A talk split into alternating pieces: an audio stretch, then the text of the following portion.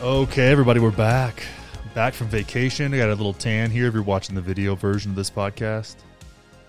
The tan be popping. I'm going to try something a little different today. Not that much different, but we're just going to free flow through this. I feel like I've got a narrative constructed here, very few notes, and we're just going to roll with it. But I want to uh, jump in here real quick at the very at the very top of this thing because I don't do this at the top very often, and just stress if you enjoy this show and the content we produce, whether or not that's video, audio, whatever it is, however you enjoy it. I don't have the hugest audience in the world. We all know this, okay? For a variety of reasons. But if you're into this show and you want it to continue, and I really mean that, if you want this show to continue, and you can, join the Patreon. I've just launched a free seven day trial. So when you sign up, you get the first week for free. You can check out some episodes on there, look at the AMAs and uh, the topic requests and what we do in there. The more people that are in there, the better it gets because the more topics we can bring up, we get into stuff we can't get into on the show, whether it's for censorship or just kind of direction. But when it comes to the Patreon, there's a lot more freedom in what we can explore get into more specific topics and things that I can't post because I have to play by the rules. I'm really tired of being censored. Um, we can do all that stuff in the Patreon behind the paywall. So if you can do that and you like this show, I cannot stress how important it is to jump in the Patreon and at least try it out. You get a week to try it out for free. Check out that week's episode. See if you're into it. If you're not, that's cool, but give it a shot. Patreon.com slash Conner Wanders. The link is in the show notes. Now let's get into the show here. After that shameless promotion, LIV and PGA have merged. And I just want to discuss this briefly and the way this all kind of went down because I've recently become rather obsessed with golf. Okay. It's been about two years now. I've gone from probably a low 20s handicap to a playing off of 14 right now, trying to get to the single digits by the end of the year. And I've gone through that like rough patch where you move way far back. Like I can't, I've been shooting like 97s lately. And I'm just, it's crazy. I can hit every fairway, 97. Hit no fairways, 97. I don't know what the hell's going on, but I'm in that place right now. And it's really hard, but I'm working on it. I'm going to go play tomorrow. I think we'll be in a better place. I've sorted some things out. It's been good. Anyways, that's the update on my golf game. But I don't play for LIV or the PGA. But Saudi backed LIV Golf. Uh, had people like Bryson DeChambeau, Phil Mickelson, Brooks Koepka. Um, they have merged with the PGA. And people are rightfully upset about this. Okay, I understand. Saudis have a certain vibe. You know, they kill some journalists, and there was a lot of insinuations about 9/11 in there, which I'm understand. A lot of the hijackers were from Saudi Arabia, and there's some strange connections with the hijackers, allegedly, and Saudi Arabia, and that whole deal. So whenever LIV came on the scene, started playing, paying some of these golfers like absurd amounts of money, they offered Tiger Woods over 800 million. Um, may not know this, but Japanese golfers and Korean golfers are actually really, really popular. You think I think those countries have huge populations. They're really, really popular. So they got offered, you know, hundreds of millions of dollars more than you would think. Uh, Mitsuyama, is that say say his name? Matsuyama. He got offered, I think, six hundred million. Um, Rory, these other people got offered hundreds of millions of dollars to go play for the LIV Tour. And I don't enjoy watching LIV golf as much as the PGA. I'm going to be honest, and I think it'll be interesting to see how this all shakes out. Um, I think LIV is cool. It's just we'll see. I think it could be really good for golf in the long term, but I'm, I'm, I'm open to it. And during that process, though, when LIV was taking golfers away from the PGA and there was a bunch of uproar, the PGA, in a foolish decision, in my opinion, decided to try and stand on a moral high ground. Now, let's just be honest here. The PGA is is a nonprofit business, but uh, the CEO of the PGA was getting paid like $16 million a year. So it's not, you know what I mean? It's like, it's a business they, a lot of their a lot of their big names got taken away. They were pissed, but instead of making um, an argument for, I mean, they made the argument for legacy and different things like that, and they were trying to keep these guys from playing in major championships. And, and even though they had earned their PGA card, they revoked that. It was just a whole lot of a lot of stuff that actually got them into a lot of legal trouble because what they did um, was apparently illegal. Um, now they didn't kill any journalists, but you know it is what it is. So this all went down a couple years ago or a year and a half ago. And it's been really interesting to see how it's all shaken out. A LIV players come back and won a major championship. Brooks Koepka, he's been playing really uh, incredible golf. Um, and a lot of these guys just took the bag. You know, they took the money. and probably was the right decision for them. And it was really difficult. But then you have the PGA coming out and bringing up the 9 11 families. And this, in my opinion, is where they went wrong. When I saw them do that, I was like, oh, you're opening up a bag of worms here. That is not going to be helpful for you. Because as Trump said, when they eventually merge, they're going to have to eat crow. And then when you when you elicit the families of 9/11 victims, and then you capitulate, you make a complete fool of yourself. Jay Monahan's made a fool of himself. PGA made fools of themselves. And then you have like Saagar, Kyle Kulinski, Krystal Ball. These people are really upset about this. A lot of people are really upset about this on the left because it's like Saudi Arabia, they're bad, and Yemen, and all this other stuff, and 9 11. Well, the funny thing is, it took a golf league to bring attention to Saudi Arabia's role in 9 11, right? Like a golf league. We weren't having that conversation in 2001 or 2002 or 2005, right? The families did come out and want more focus on the Saudis, right? But at the end of the day, we as a country have a pretty cozy relationship with Saudi Arabia. We sell them weapons, right? They set the prices for our oil and gas. Like we are intertwined with Saudi Arabia, like it or not. And that is what it is. You know, and when it comes to dismembering Jamal Khashoggi, yeah, that's really bad. But as a country, you know, as individuals, we may have a moral high ground here, but as a country, we do not, right? Say, so yeah, 9 11 was bad. What's also bad is killing a million Iraqis that did nothing wrong and going to war with two countries that had nothing to do with 9 11 for 20 years. Right? That makes sense. Like, that's not good. I think the response to 9 11 was much worse than 9 11 itself when it comes to the loss of innocent human life. Maybe that's controversial, maybe it's not. But when you try and stand on the moral high ground like that, and you eventually fall, that is a long fall to the bottom. And Jay Monahan's legacy is ruined here. He's the guy's a joke. I think he'll probably get let go at some point just because of the, his his atrocious way of handling this. You cannot try and stand on a moral high ground when it comes to this stuff. It just does not work. Now, do I find it quite uncomfortable that the Saudis have paid Trump a lot of money to play events at his resorts and at his golf courses? That I have a problem with. I have a really I have the same uncomfortable feeling around Trump and the Saudis as I do with Biden and Ukraine. Like I, they don't seem that much different to me, right? One son got paid, you know, hundred thousand dollars a month or whatever to sit on a board that he was not qualified to be on while he was smoking crack and fucking Russian hookers, and then uh, the other kid got two billion dollars for a investment machine that is uh, unreliable and probably not the best investment. He didn't, he didn't get that two million, two billion dollars, excuse me, on the merits, and Jared Kushner getting that money from the Saudis. I don't like these backroom deals that have been going on. There's even more information coming out that maybe Burisma from Ukraine gave Joe Biden $5 million. And I'm really curious to see where that goes. But with this LIV PGA thing, like there just is not a moral high ground to stand on here. I mean, let's just talk about the PGA for a second. Tiger Woods had to change clothes in the parking lot when he was a kid playing junior golf in the PGA network because he was black. Tiger fucking Woods, the greatest golfer of all time, had to change clothes in the parking lot at country clubs playing for PGA events as a junior because he was black. You don't get to stand on a moral high ground here. I'm sorry, you don't have it. It does not exist. And when you try to fake it, it implodes. And people are really upset about this merger because they think that the PGA just capitulated to the Saudis over money. I don't think that's the case. What happened was there was litigation going on and the PGA was going to lose. The Saudi they, they because of their mishandling of this whole whole situation, right? They didn't want to just compete with LIV Golf and try to beat them on the merits. They wanted to play a moral game. They wanted to play a legal game. They got out over their skis and they fucked up. And they were going to lose. So what do they do then?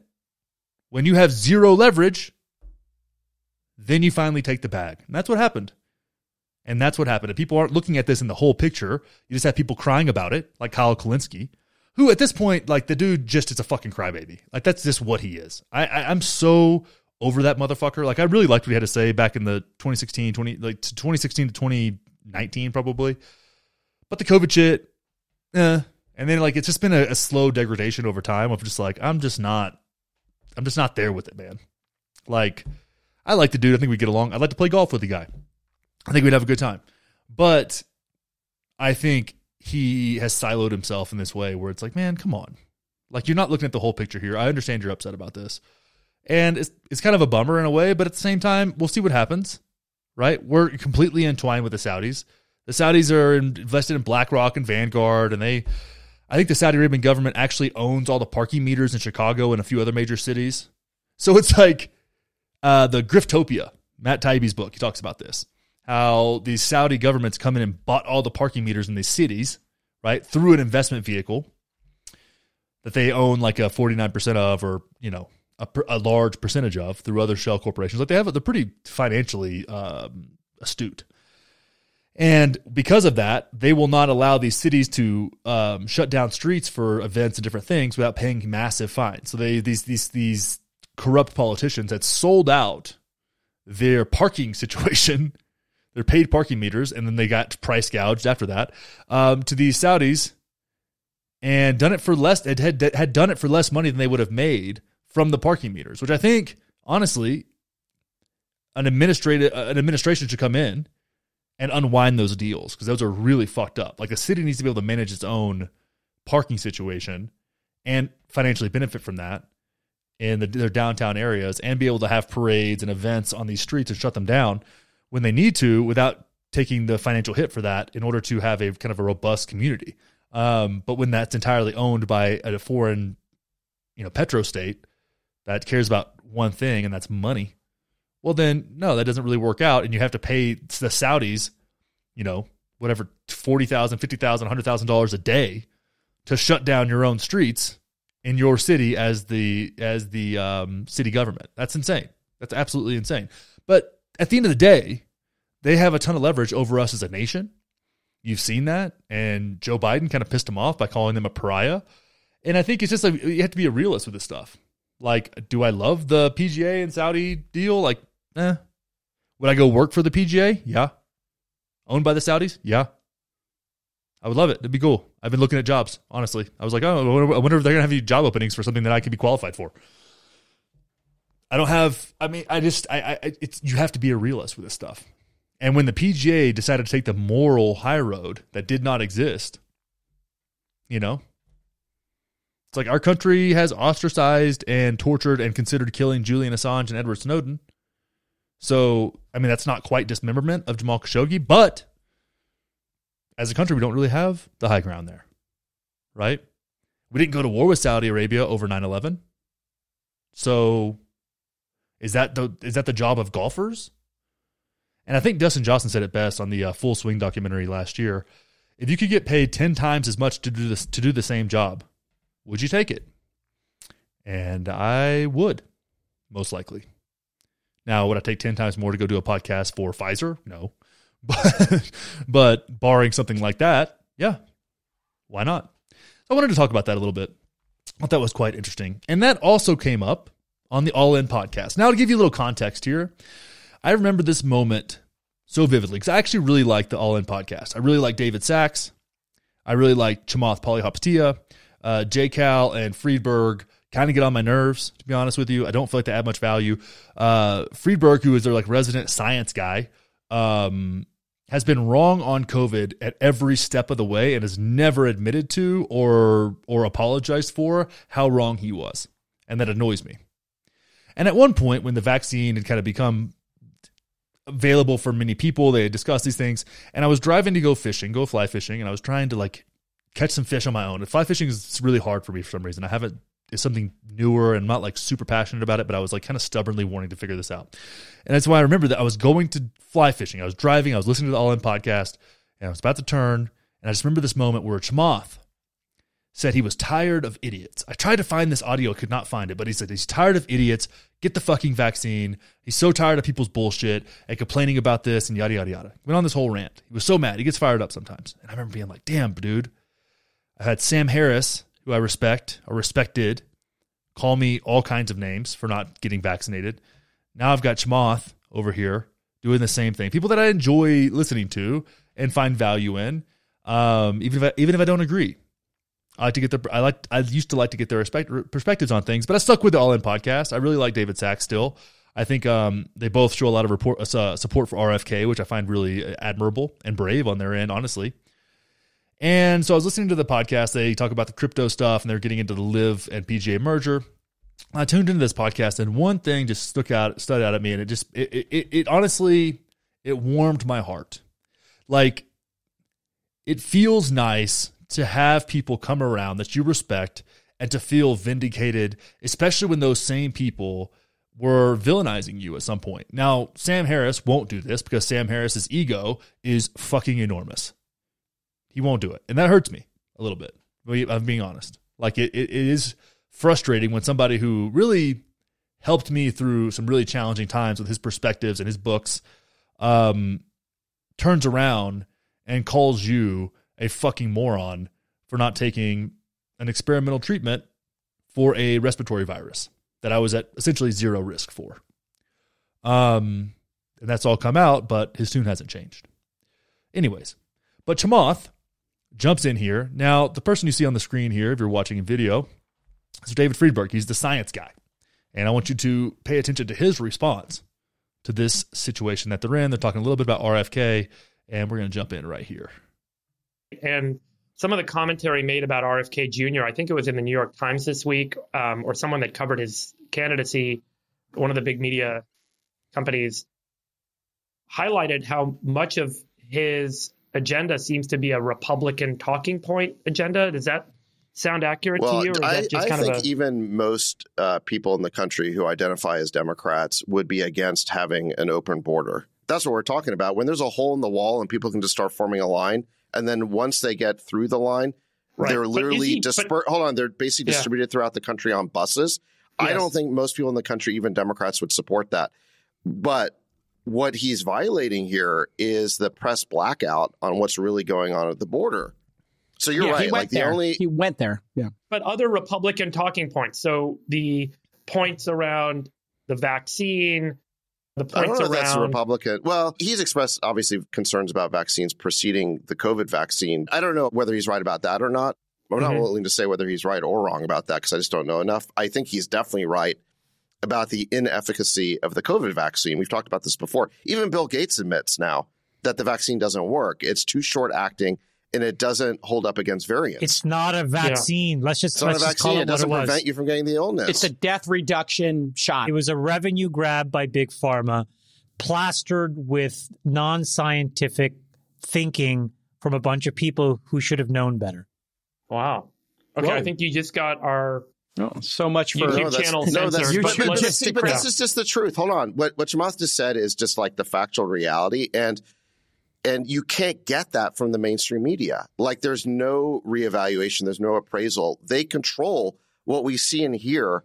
It's like Pravda level in terms of the propaganda, and that's why I think RFK Jr. is so interesting, is because he is blowing up what the mainstream media wants to control. The really interesting thing about him going to the border, I agree with Sacks, is hey, let's just have a discussion about this and look at the actual facts on the ground that we can agree on.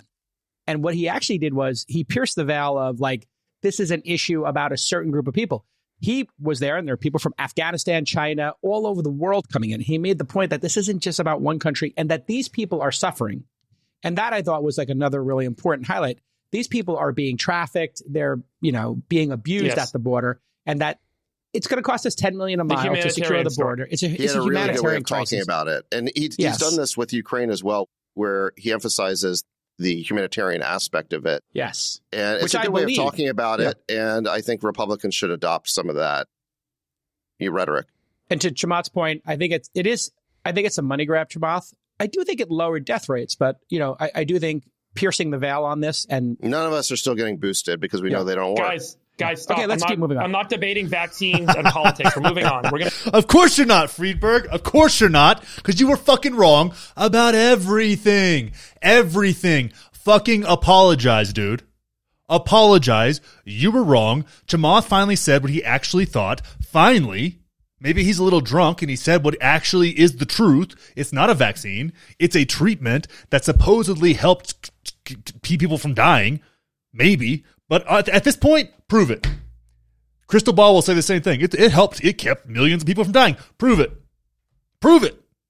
It didn't help a single fucking kid from dying, right? That got it. Did it? Do you think it's going to do you think in children, right? They were these people were out here just just dying to give this stuff to kids, right? Dying to give this stuff from kids to kids. And do you think that's going to cause more harm or do more good long term? Actually, let me pull this video up real quick. This is from Matt Orfalea. Let's let's get him let's get him up here real quick. Let's play this One video. One of the things that we're not hearing a lot about is the unique potential safety problem of coronavirus vaccines. And then something changed. Any vaccine released by emergency use authorization by the FDA is an outstanding uh, vaccine. J&J's vaccine has a risk of life-threatening blood clots. When you hear the beep, that's the sound of safety. So don't overthink it. Uh, they're they're both really good. Vac- they're all really good vaccines. Get vaccinated now. You gotta call now. If you wait, uh, it's going to be really too late to protect your child. If this wow. was your child, what happens next could make it the worst day of your life. So even though COVID poses zero threat to healthy children, vaccinate your children. Do the right thing. Be safe and not sorry. I'm strongly recommending for adolescents to get their two doses of vaccine and fully immunized after those two doses. Fully immunized after those two doses, but they're not. But they're not. That's the thing. So do you think it causes more harm or does more good for kids that were at essentially zero risk of this? Which Bill Gates actually said after he sold all of his fucking pharma stock right? After he stacked his cash and realized his gains. Absolutely absurd. And the thing was, we knew this stuff so early and we're called crazy and called all kinds of names. This is all, this was, it's, it's insane. It's absolutely insane. You look at this now and it's like, I, I'm just, I, I'm astonished, right? To hear Chamath say what he said. And to hear Sack say what he said, even J. Cal saying, and these guys were just dick riding Pfizer so fucking hard. And even they've changed their minds. Even they have changed their minds about this and see it for what it, we all saw it as from the beginning. And you know who those people who are who who should have known better that Chamath is talking about? Them. David Sacks, Chamath Palihapitiya should have known better. Should have known better. They really should have. And they should apologize. But at the same time, I think that's a pretty good fucking job. And that's happening all over the place. There is a, I don't want to call it some kind of mass awakening, but there is a, a realization happening uh, at, at levels that you don't understand, right? That we don't understand. Because if you're listening to the show, you've probably already been here, right? You were probably here early in, in the same frame of mind that I'm in right now. But we're seeing it happening at a larger scale. And RFK is getting tons of traction, tons and tons of traction. And because what he is saying are majoritarian positions in this country, right? People that are super pro vaccine and were super pro COVID vax have finally started, finally started to realize that they were manipulated and exploited. And that mass disillusionment is actually a beautiful, beautiful thing. It's a very powerful thing. Now I'm going to finish watching the rest of this video from Matt here because this just keeps getting better. Watch how the narrative changes in real time. When you mash this stuff up, it's so incredible. This guy was on Joe Rogan and also got absolutely beclowned. His name is um what's his name? Peter Hotez. Yeah. Wild. So he just said after your adolescence, get your two shots, they're fully immunized. Let's continue. Advanced technology that can help save lives. This is going to be a long lasting vaccine. A long lasting vaccine. Is it? A few moments later. We're seeing that two doses is not holding up well for emergency room visits. It's not holding up well for hospitalizations. Here we go again.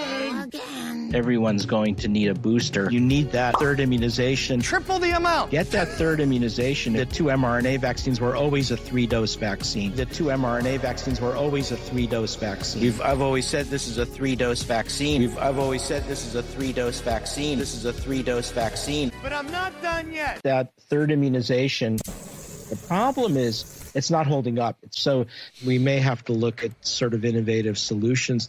Oh God, not this again. A fourth immunization, Oh, just just to keep them to keep them going, keep the country uh, going. We have to consider some out of the box things. A fourth immunization. Fourth. A fourth immunization, get that second boost. A second boost to keep the country uh, going. I've made that recommendation. A fourth immunization. But I'm still not done. One semester later. Unfortunately, the numbers are starting to trend up again. So the hospitalizations are up. And so the most important message that I, I want to pause this real quick. Look at how pale and unhealthy this motherfucker looks. Like the dude doesn't have a neck. His his neck fat is about to eat his jawline. And he hasn't been in the sun for 35 years. He looks like this is interview with the fucking vampire. Like this is insane. I mean, I'm gonna have Josh do this. Put up a, a an image of, of of of Brad Pitt and Tom Cruise from Interview with the Vampire next to Peter Hotez here, and tell me that he's not a vampire. This guy is as vitamin D deficient as humanly possible. Let's continue.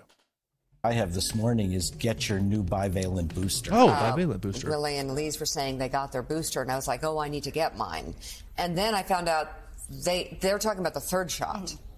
And is that the bivalent, or is it the fourth booster, or does it matter? Like, Don't worry so much about the number of. There's no wrong way to use it. You have to get it. This new bivalent booster. You can double or triple stack them. The new bivalent one is is doing a much better job. You have to get a booster. Yeah. You need to get this new bivalent booster. That bivalent booster for COVID. But does everyone ages 12 and older need a booster? The answer is yes. Yes. And by the way, if you're over 50 and have gotten two boosters and more than four, two or th- two to four months out, you're going to need a third booster as well, a fifth immunization.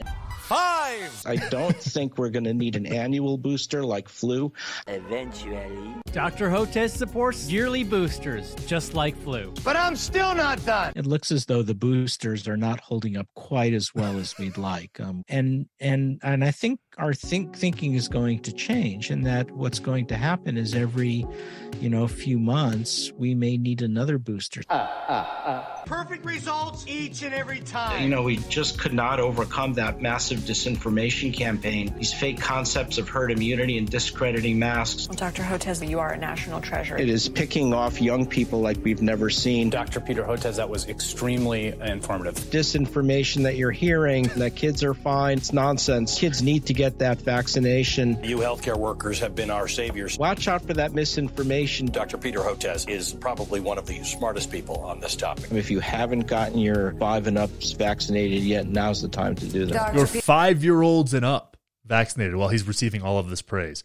Real quick, this is as a thought here. Put this in your head. I mean, you guys know I'm an RFK stan. I love the man. I'm on board. I think he's got a real solid chance.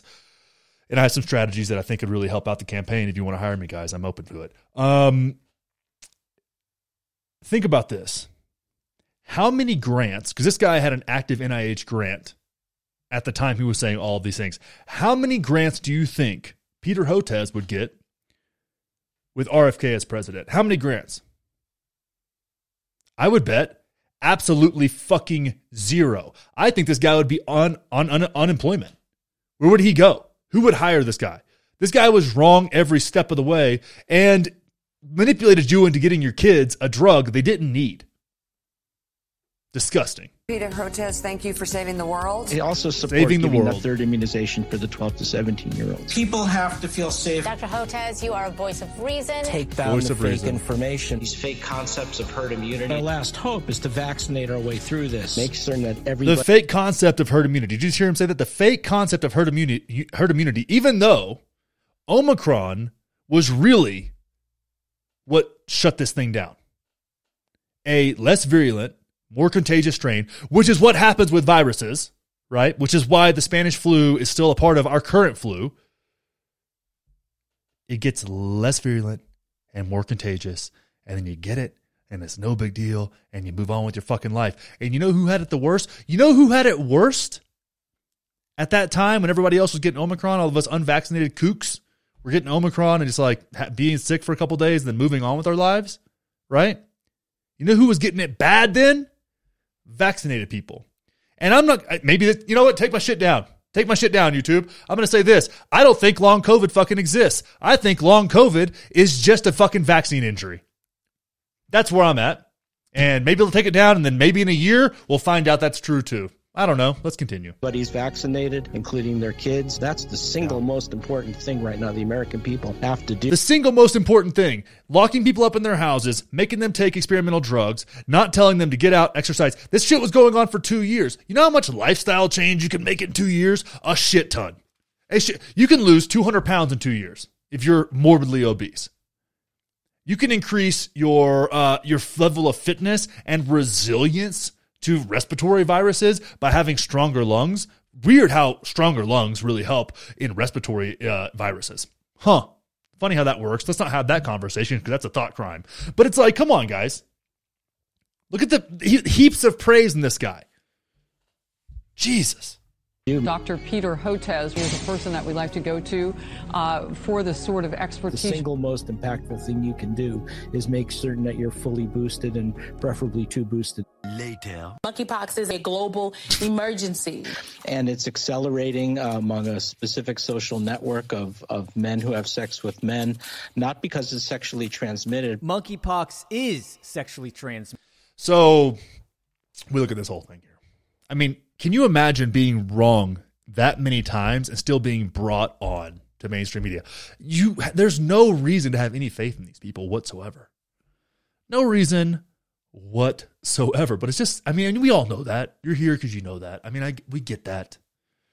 But it's just it, it, it's it's interesting because we get we've gotten to a point now where we can kind of can move on from it and everybody's kind of chilled out, which is good. I love that. I think that's great. I think there's a great reconciliation coming on between normal people that got vaccinated and normal people who didn't get vaccinated and, and an understanding of all of that. I was talking to my parents about that when we were on vacation in Hawaii. They were there kind of as our like babysitters, which was really nice. Um, they were like, yeah, like this is, yeah, it was, we got it worse after. Like it, it was, it was, it was so clear and it's so like, it's like, yeah, it's anecdotal, but when everybody you know has the same anecdotal experience, it becomes non anecdotal anymore. And so when we look at this thing, it's like a reaffirmation, right? Really putting that back in our head that like these these institutions do not deserve our trust. That being said, I think trust in institutions can be really helpful for a society. And what we need to do is massive, massive, massive accountability, a reckoning of some of these institutions in order to regain some kind of trust in those institutions. And we're going to continue and talk about how the the way that these people are, are, are using their their time, energy, and our money is just completely absurd. So moving on here, what do we have next? I don't even remember. Oh, I wanted to play this for you guys. God, I'm about to get fucking censored like a motherfucker. Here we go. All right, so my wife Kelly had never seen any of Katt Williams' comedy, and um, I was just I had that like uh here he comes, the country pimp. like I had that stuck in my head, and I was like, let's just look up some Katt Williams videos. We every now and then at the end of the day just like watch some random videos on YouTube, um, and th- this came up, and I was like, wow.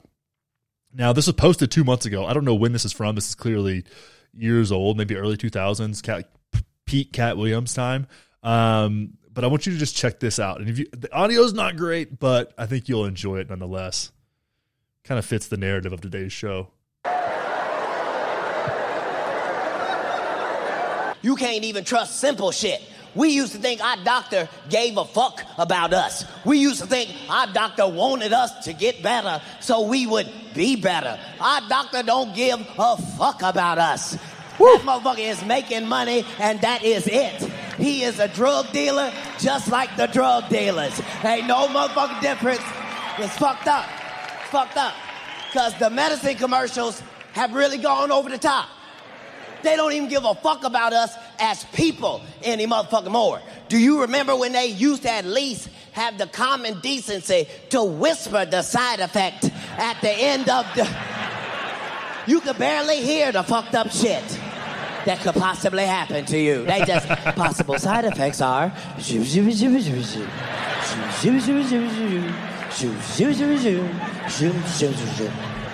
Now these motherfuckers say the motherfucking side effect so motherfucking loud and proud, you forget what the fuck they were supposed to be curing in the first place. And they just keep going and going. Just. Are you tired of hangnail ruining your life? Well, just take this simple pill, and in two weeks, you'll be jumping rope and running back to usual. Possible side effects are loss of the rest of your toes, fucked up ankles, dislocated kneecaps, separation of thigh meat, hip dysplasia, any outie belly button, female breasts. If you have two Adam's apples, if your chin falls off, if you go blind or deaf for any reason, what the fuck? Just cut my goddamn toe off, bitch. I got shit to do. I'm finding out most of this Oh, Katt Williams, man, fucking love that guy. So good, but he was about, uh, yeah, yeah. What can you say? And, and then you look at these things like the, the World Health Organization. Let's just think about the World Health Organization, how they've just lost credibility as an institution, right? Just, uh, just it's been absurd, right? Again, wrong on so many things, right? You can see where their money comes from. You can see the agenda so clearly, so clearly. Now, let's look at what they're working on now because they're putting the money that we so graciously send their way, right? Because they're doing good for us. They want to keep us healthy. They're invested in keeping us healthy as a, as a, as a, people. Because, because if you if you look at the, Ameri- at the at the American population in the past 50 years, that has been the largest degradation of health in fucking human history. It's absurd. We are fast tracking ourselves to fucking WALL-E, dog. Like it is out of hand. Right? It's out of hand. There are so many things going on. Our food is fucking poisonous. Right? It's people are are addicted to their phones. Right? We have chemicals in our water and food that have endocrine disruptors that are fueling some wild, wild shit. And I think that might be the reason behind the trans acceptance agenda and that being pushed so hard because the endocrine disruptors are turning the goddamn frogs gay. That's where we're at. That's where we're at. It's crazy. It's fucking crazy. This is all going on. And here is what the WHO is focused on right now. Let's check this shit out. The, the WHO benchmarks to help countries reduce salt intake and save lives. We're going to take salt. Salt is the problem. Salt is the issue. A chemical that we have been ingesting and adapting to for millions of years. That is an essential nutrient that we have to consume all, at all points of our lives. And they're saying that salt is the problem. Not glyphosate, not sugar, salt. That's the thing. The thing that has been a part of humanity since humanity has existed. That we have evolved the ability to regulate for fucking millions of years. Millions of years. And that's what the WHO is focused on and spending our money on right now. We fucking eat Roundup in our food all the time. Every grain in this country, for the most part, has been poisoned. The soil has been poisoned by fucking Roundup. And we're talking about goddamn salt? You need to create an initiative to help countries eat less salt? Meanwhile, anybody who knows a goddamn thing about health is drinking one or two packets of LMNT a day and having five times the recommended intake of salt from the WH fucking O. And look at me. Do I look like I need fucking help figuring out my own health? And just like we always say, say along with me now. Whatever the government says to do as when it comes to health, what do you do? What do you do, everybody? I'm like Miss Rachel now. When the government gives you health advice, what do you do? The opposite. You're better off doing the opposite. Don't eat eggs. Eat them. Red meat's bad for you. Eat it. Don't eat salt. Drink the shit. LMNT.com slash wanders. So, I mean, give me a fucking break here. Are you are you serious? And here's the thing: they go down, and they talk about how there's some charts in here and shit, but like the trends, right? That increased salt intake leads to worse health outcomes and um and, and heart issues and all. You know, this, this this is like 1980s science, right? Food pyramid, OG food pyramid shit, right? So these guys, it's, like, it, it, it's the salt. It's the salt. Are you sure it's the salt? Are you sure it's not high quantities of salt that are also involved in highly processed foods full of all kinds of shit that you can't even pronounce on top of the glyphosate and everything else that gets put in there that's on every goddamn crop because Roundup has poisoned the fucking country, right? Like, give me a break. Give me a break. You're going to focus on this, on salt intake. Maybe it's the things that salt are in, right? If you get shot, do you get mad about the person with the gun or the bullet? Did the bullet do anything? No. It moved. It got initiated by somebody holding something. But it wasn't the bullet's fault. It's not the salt's fault. It's maybe the salt that's in all the things that we also consume as an obese nation that has decreased the priority of health and lives on poverty foods as if we're starving. And the funny fact is, the ironic thing is that as a nation, we are starving of nutrients and nutrient dense foods and crop diversity. We are starving for sure. And these incompetent fucks are going to focus on salt, not sugar, not glyphosate, not forever chemicals, not endocrine disruptors, not microplastics, right? All of those things are being ingested all the time. Not crop diversity, not soil health, not clean water, not clean air. No, none of that shit. We're going to focus on salt now. You got to be kidding me, man. You have got to be fucking kidding me. Like how in the how in the actual fuck do these people get? I don't know. I'm I'm I'm more heated today than I usually am, but I've been sitting on this for days. but how in the fuck do we give these people money for? What do we do? What are we giving these people money for? They've they've they've proven themselves completely incompetent. Defund the WHO, please.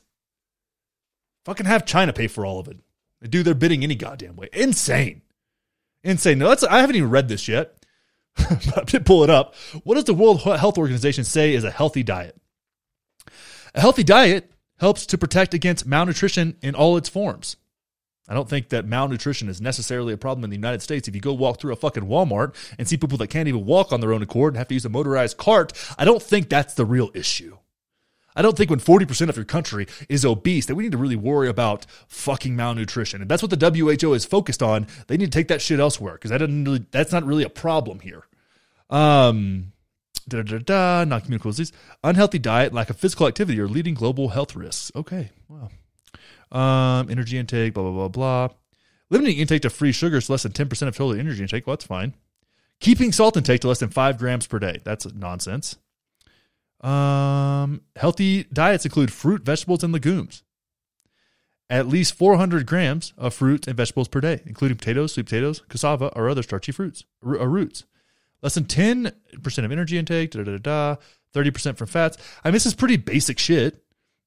I'd say it's outdated and unhelpful, but it's it's not it's not really accurate at the end of the day, this isn't this isn't super egregious. I thought they were going to be in there and be like, drink seed oils, right? And by the way, why are seed oils not on the on the topic here? Why are we not having a discussion about seed oils? Right? Could be all these things, but no, we're doing this. We're doing the salt thing. I was really hoping that was going to have a banger in there. I don't know why I forgot to read that. I feel like I disappointed you guys. I'm sorry, but the salt thing has pissed me off. Reduce salt intake and save lives. Absolute, complete horseshit. Remember, when the government gives you health advice, do the opposite. Now, as to move on here, conservatives. I had somebody say that you're clearly a leftist because you you you you never criticize the Democrats. somebody said that in my YouTube comments. I was like, somebody's on meth. I can't stand the DNC. We know this. You know this. I know this. But I also operate from a place of principles. And I like to call out hypocrisy. It brings me joy. It, it, it gives me an expansive feeling in my soul to call out hypocrisy. And here's the thing that I am actually, as having a daughter, I'm gonna, I'm gonna we're gonna have a moment. Let's have a moment real quick. I'm gonna go to full screen here. Let's have a moment. Having a daughter has brought out something in me a couple of things in me that I wasn't really expecting or hadn't really thought too much about. One is the depth of love that I can feel for a person, which is beautiful. And we've talked about it in this show. We've talked about it numerous times. And I love talking about it because it, it makes me happy just to put words to a, a, a deep feeling like that. The second thing is a level of protectionism and the willingness to become incredibly violent and cold to protect my children. I don't think I really thought about that that much, but the it, it, there's a thing inside of me, a, a switch that got flipped. And when I hear stories of child abuse, especially child sexual abuse, it brings me to the I was already, I already hated it and had like this disgust for it, but even now just talking about it like I feel this knot in my chest. Right? And I know what I know myself well enough to know what that knot means. And that knot means there is a um there's a version of me that not a lot of people have seen. But I have the propensity for violence. Um it doesn't come out very often, and it's always justified when it does. Uh, but it's there, and that's what that knot is. it's it's it's dark and it's heavy, and there's a lot to it. And the things that I would do to someone who abused my child are unspeakable. Unfucking speakable. And I say that as a principled human being.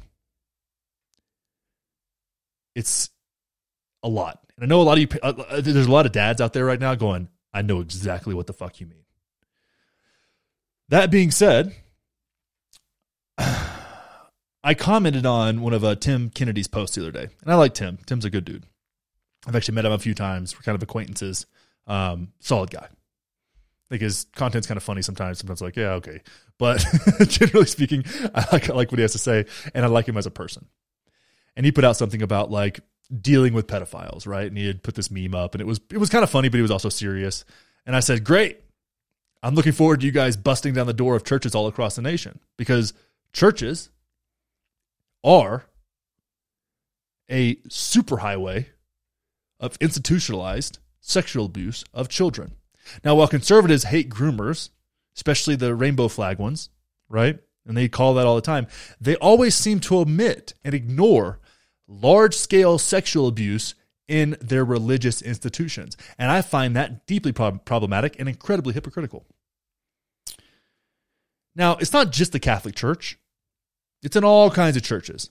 Now, child abuse is disgusting and abhorrent. And I said, will bring me to a level of violence that is John Wick level dark. All right? That being said, I find it even more disgusting when you're hiding behind a veil of virtue while exploiting and molesting children. So that brings us to this right here. More than 450 Catholic clergy, clergymen abused nearly 2,000 children in Illinois.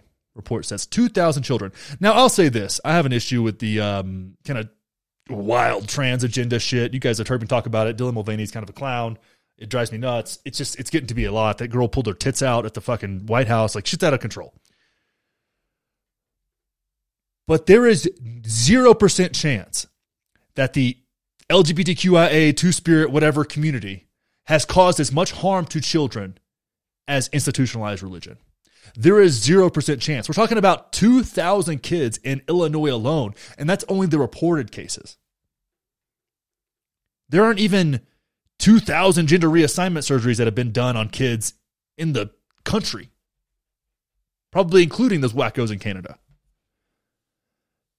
So when I hear conservatives getting so upset about the children, about the kids, and they ignore shit like this, I didn't see Charlie Kirk coming out and saying something about this. I didn't see Ben Shapiro saying something about this. I didn't see Matt Walsh talking about this. Where are you guys at? You hypocritical fucks.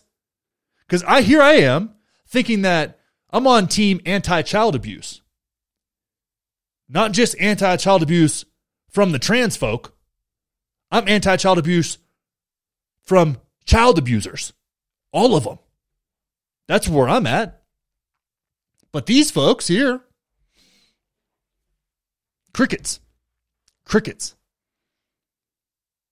And somehow they have some kind of leverage within governments that gets them away scot free. And not even that, the Catholic Church just moved these people around to go fucking abuse more kids. And they're not the only church that does it, guys. Like, oh, it's just the Catholic Church. You are a fucking delusional Baptist, Lutheran, Pentecostal. There's a fucking Pentecostal uh, do- documentary out about Hillsong Church and how the founder of that shit was diddling kids. It's dark and it's heavy, and it is a plague within your religion. And if you do not see it as such and you want to criticize other people, especially if you're somebody like JP Sears who wants to talk about how people who don't believe in God are, are evil, right? Sorry, bro. Calling me evil was a little bit too much, right? For not believing in Christian God. That's a little bit fucked up, bro. And you don't and you want to talk all about the trans folks and all about this thing and that thing and the other. Right? Burn rainbow flags or whatever. Boycott Target. Okay, Fine. I respect your right to do all of those things. But why not do what Jordan Peterson says and clean your own fucking room before you criticize the world? Right? Isn't that a principle we should live by? I really appreciate when Jordan Peterson says that. Take care of your own shit in your own world before you go criticizing everybody else. So if you are, if you are a Christian, if you are a Christian human being who is opposing this wild bullshit that's going on, in our country right now, and you aren't actively calling out child abuse within the church, you are a fucking hypocrite. You are a fucking principleless hypocrite. And that's all I've got to say about that. I had to pull that up. It drives me nuts, man. I mean, it really does. It, it, it like, uh, because I'm on board. I'm with you. I think the, the the way that kids are being given hormone disruptors and and having their bodies mutilated before they even know what the hell they're getting themselves into, like that disgusts me. As much as this. But the fact of the matter is, this harms more kids. That is the fact. So if you're trying to protect children from harm, start here. And yes, we can walk and chew gum at the same time. We can fight that radical bullshit, the Matt Walsh shit right? And also root out these evil fucks in the church. And do by do so by um let's just say whatever means necessary. That's what I would do. And Let's be real. I think we'll keep this on the podcast and I'll put that out there. If this ever happens to one of my kids, that motherfucker's never making it to a goddamn courthouse. Use this in the trial if you need to. But that motherfucker will never make it to a courthouse. All right? We there? You feel me? Whew. Gets me heated. So YouTube's been doing some stuff lately. YouTube will no longer take down false claims about the US elections. Wild. It's almost as if they're believing that people can make up their own minds. You know, because you see YouTube and you're like, man, you guys really messed up during COVID. You censored a lot of stuff that was debatable or po- possibly true. Um, you know, my channel got absolutely crushed when I was really growing and, and, and trying to, you know, make a business out of this. My channel was doing really well. And then all of a sudden, bam, gets hammered. Come to find out, I didn't say anything that was inaccurate because I vetted my information. And I am also allowed to have my own opinions about medical treatments and such.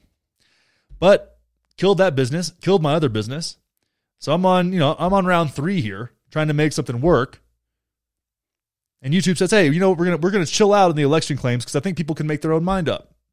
Maybe we have enough faith in folks that they can make their own mind up on what is true and not true and use their best judgment as human beings as we should have the right to do as human beings. Correct.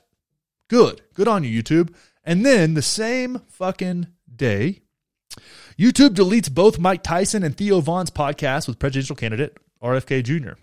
And I did search that. Oh, I searched it and it was not there. Now, I posted a video about RFK on the All In podcast.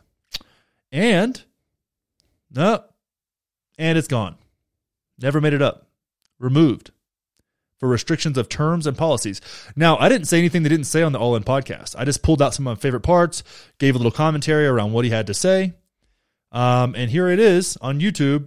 You didn't even make it up. Like immediately, as soon as I posted it, it was down, taken down. I appealed.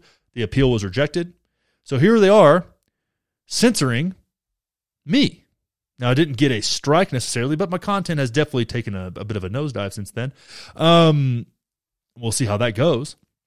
But they took this video down. All I was doing was breaking down RFK on the All In podcast and pulling out some highlights and giving some thoughts on what he had to say. I did not say anything false. I did not spread misinformation. And here they are upholding this appeal, but they'll let the election claims go on. So, what's the point? What's the point, right? Now, I also did another video about uh, Krystal Ball and RFK Jr and I was uh, calling out kind of her fuckery around what how she had handled that interview, and she did a much better job. He was on the show again today, a much better job. And I just want you guys to get a look at this here. Now, this is one of my better videos. I usually don't get this many views. Uh, it's kind of a bummer because we put a lot of work into this, but here's where it went. It went from zero to 2,200 views in the first 13 hours, which was really great for me. I'm like, man, this might get to 10K. That'd be awesome. And then just look at this. Look at this line here. It goes from 2260 or whatever, where it kind of peaks out there. And then it just absolutely plateaus. We're at, what are we at now? 2450. We're at 2450 now. So it went from, so in, it, went in 13 hours, it got 2200 views. I got 53 subscribers. I got a bunch of likes. And then it just stopped. Huh. Does that seem normal? Now, I'm not a YouTube expert, clearly, but that doesn't really seem normal to me.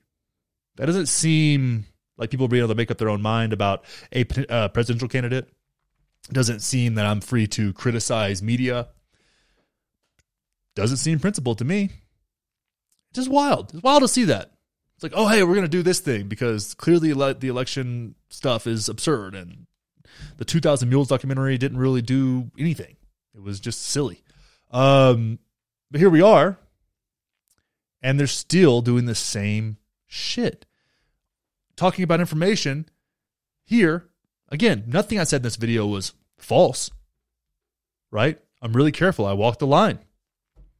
Nothing I said in the other video that they took down was false. But here's the problem I'm a small creator. I don't even have a thousand subscribers yet. I had to completely restart my page because they killed my other one. Now they didn't take it down, but they complete I was getting 3 to 4 views a video. I was unsearchable in many cases. Cuz that's fair, right? That's that's a that's a marketplace of ideas. That's that's based on the the, the principle of free speech. Disgusting. Absolutely disgusting to see this kind of behavior. Right? But hey, you got one view in the last 15 hours. That's good. That's probably me clicking on it, but hey. I just wanted to give you guys a little insight into the, the behind the scenes here, how the sausage is made and what I have to deal with. This is why the Patreon is so important, y'all. Like this is why the Patreon is so important because this this right here, this isn't gonna work. You want to you want to like talk about things that are controversial and like shed light on some stuff that maybe manipulation or some kind of abuse of public authority.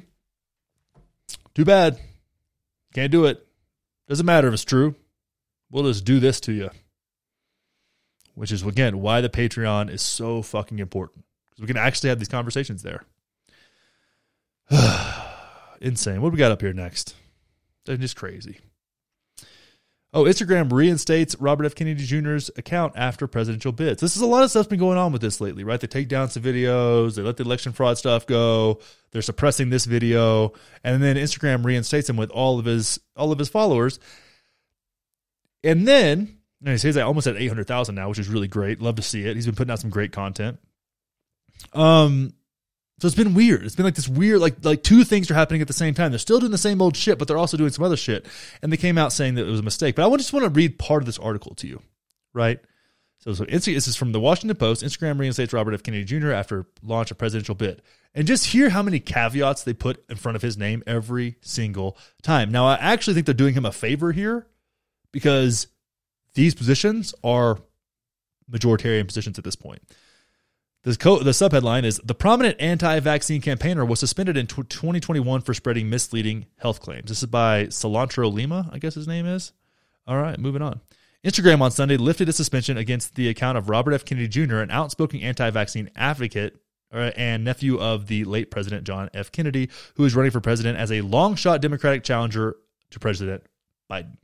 So let's see. He is an outspoken anti vaccine activist, nephew of JFK, and running as a long shot Democratic challenger. Now, what we're seeing here is that RFK is actually polling higher than Ron DeSantis. So if the Washington Post wrote an article about Ron DeSantis, would they call him a long shot Republican challenger to Donald Trump? No, they would not. They have not. They've treated him as a serious candidate, even though the person that he's running against in Donald Trump is very popular and can actually make words. Now, his words don't mean anything, but he can actually make them. And he's not inviting people to the White House to pull their fucking tits out for pride. Okay, so I don't really think at this point RFK Jr. can be considered a long shot Democratic challenger. Let's continue here. The popular photo share, sharing platform removed Kennedy's account in 2021 for repeatedly sharing debunked claims about the coronavirus or vaccines. Oh, they're debunked now. Or have they, has the debunking been debunked?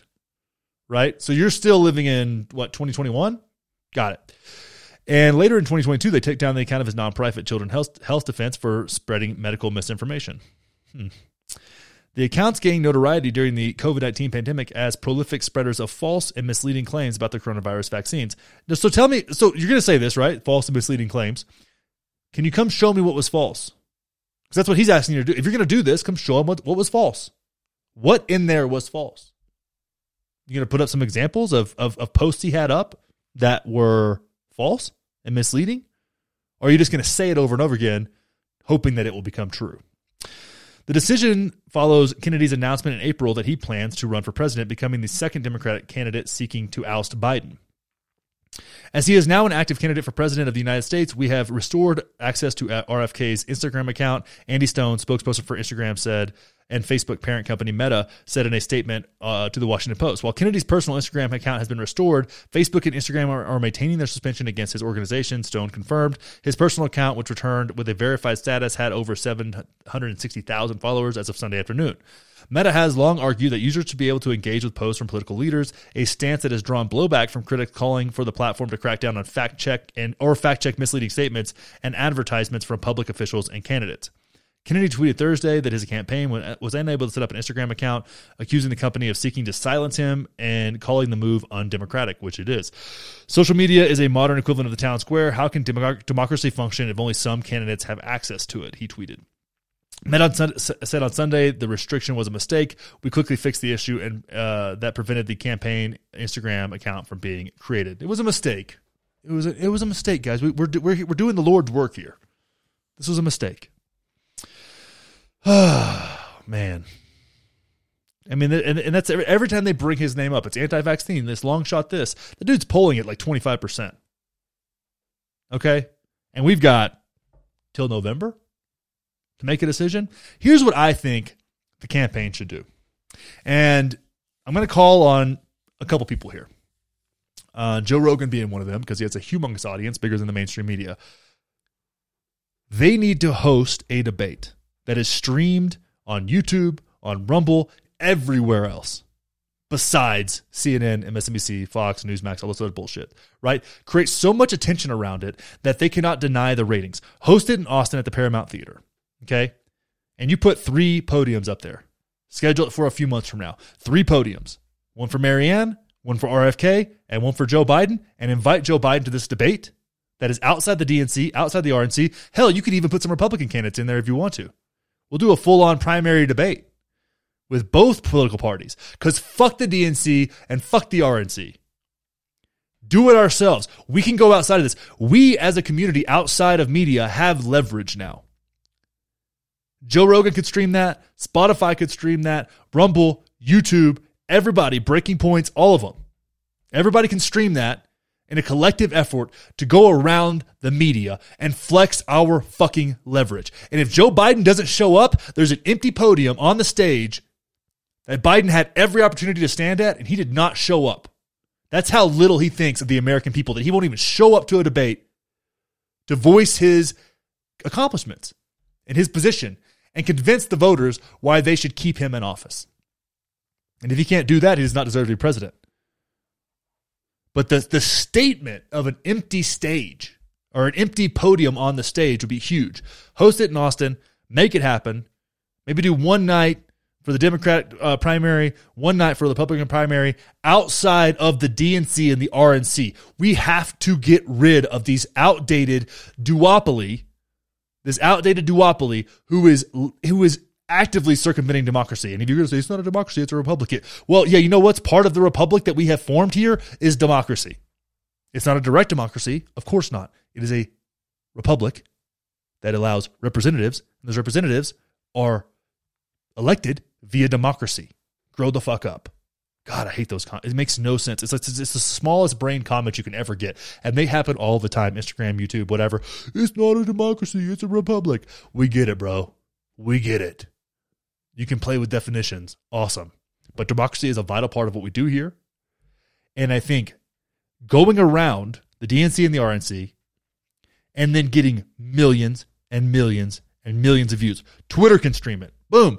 Twitter, Rumble, YouTube, Spotify. Why not? They want the numbers. If the if CNN, NBC, NBC, Fox, what all these other fuckers aren't going to do it, we got the leverage. All we've got to do is pull the trigger. That's it. Can you imagine what kind of statement that would make when everybody's watching this stuff on whatever platform they choose? Pull up your laptop, pull up your phone, go to whichever one you want. Who cares? We're streaming it everywhere. You know what I mean? And there's an empty podium right there with Joe Biden's name on it, with nobody there. That dude will be unelectable after that point. Unelectable. So that's my plan. That's what I think should happen. I mean, this has gotten completely out of hand. I just don't understand why. Yeah, why, why not? Why not? If you put the, all, all those people together, right? The Marianne supporters, the RFK supporters, the independent platforms, and you create something like this where it's not exclusive to one platform, it has to be on multiple, right? Just on Rumble, it doesn't work. Just on YouTube doesn't work. But if you have it streaming all over the place live, and you have quality moderators, not talking heads from mainstream media, right? From corporate media, brought to you by Pfizer. Do some kind, maybe we do a Twitter poll, right? Do a Twitter poll to find out who the moderator should be. And maybe that means it's Saagar Enjeti. you know? and and Kayleigh McEnany and who fucking knows? Kyle Kulinski, who fucking knows? Briahna Joy Gray. I would love to see those people moderating a debate to be consumed by everybody who doesn't watch corporate media, which is the majority of us that are under 60 anyways. How are we not doing how is that not already in the works right now? That is so incredibly doable. Absolutely doable. And I think if we start putting that out there, and really pushing for that, these platforms will get on board because they want the numbers too. I think ad space on those, on that type of debate would be much more valuable and really set a precedent for what we could do going forward. That's beyond these corporate media outlets who are hyper biased, who always have an agenda, who, who, who rig these debates, and these institutions in the DNC and RNC, which do everything they can to get around democracy. That's what we got to do. I would love to go work for the RFK campaign. Just saying it, put it out there, put it into the universe. I like to be on staff. Hire me. I'll move out there. I promise. Now let me give you something to think about.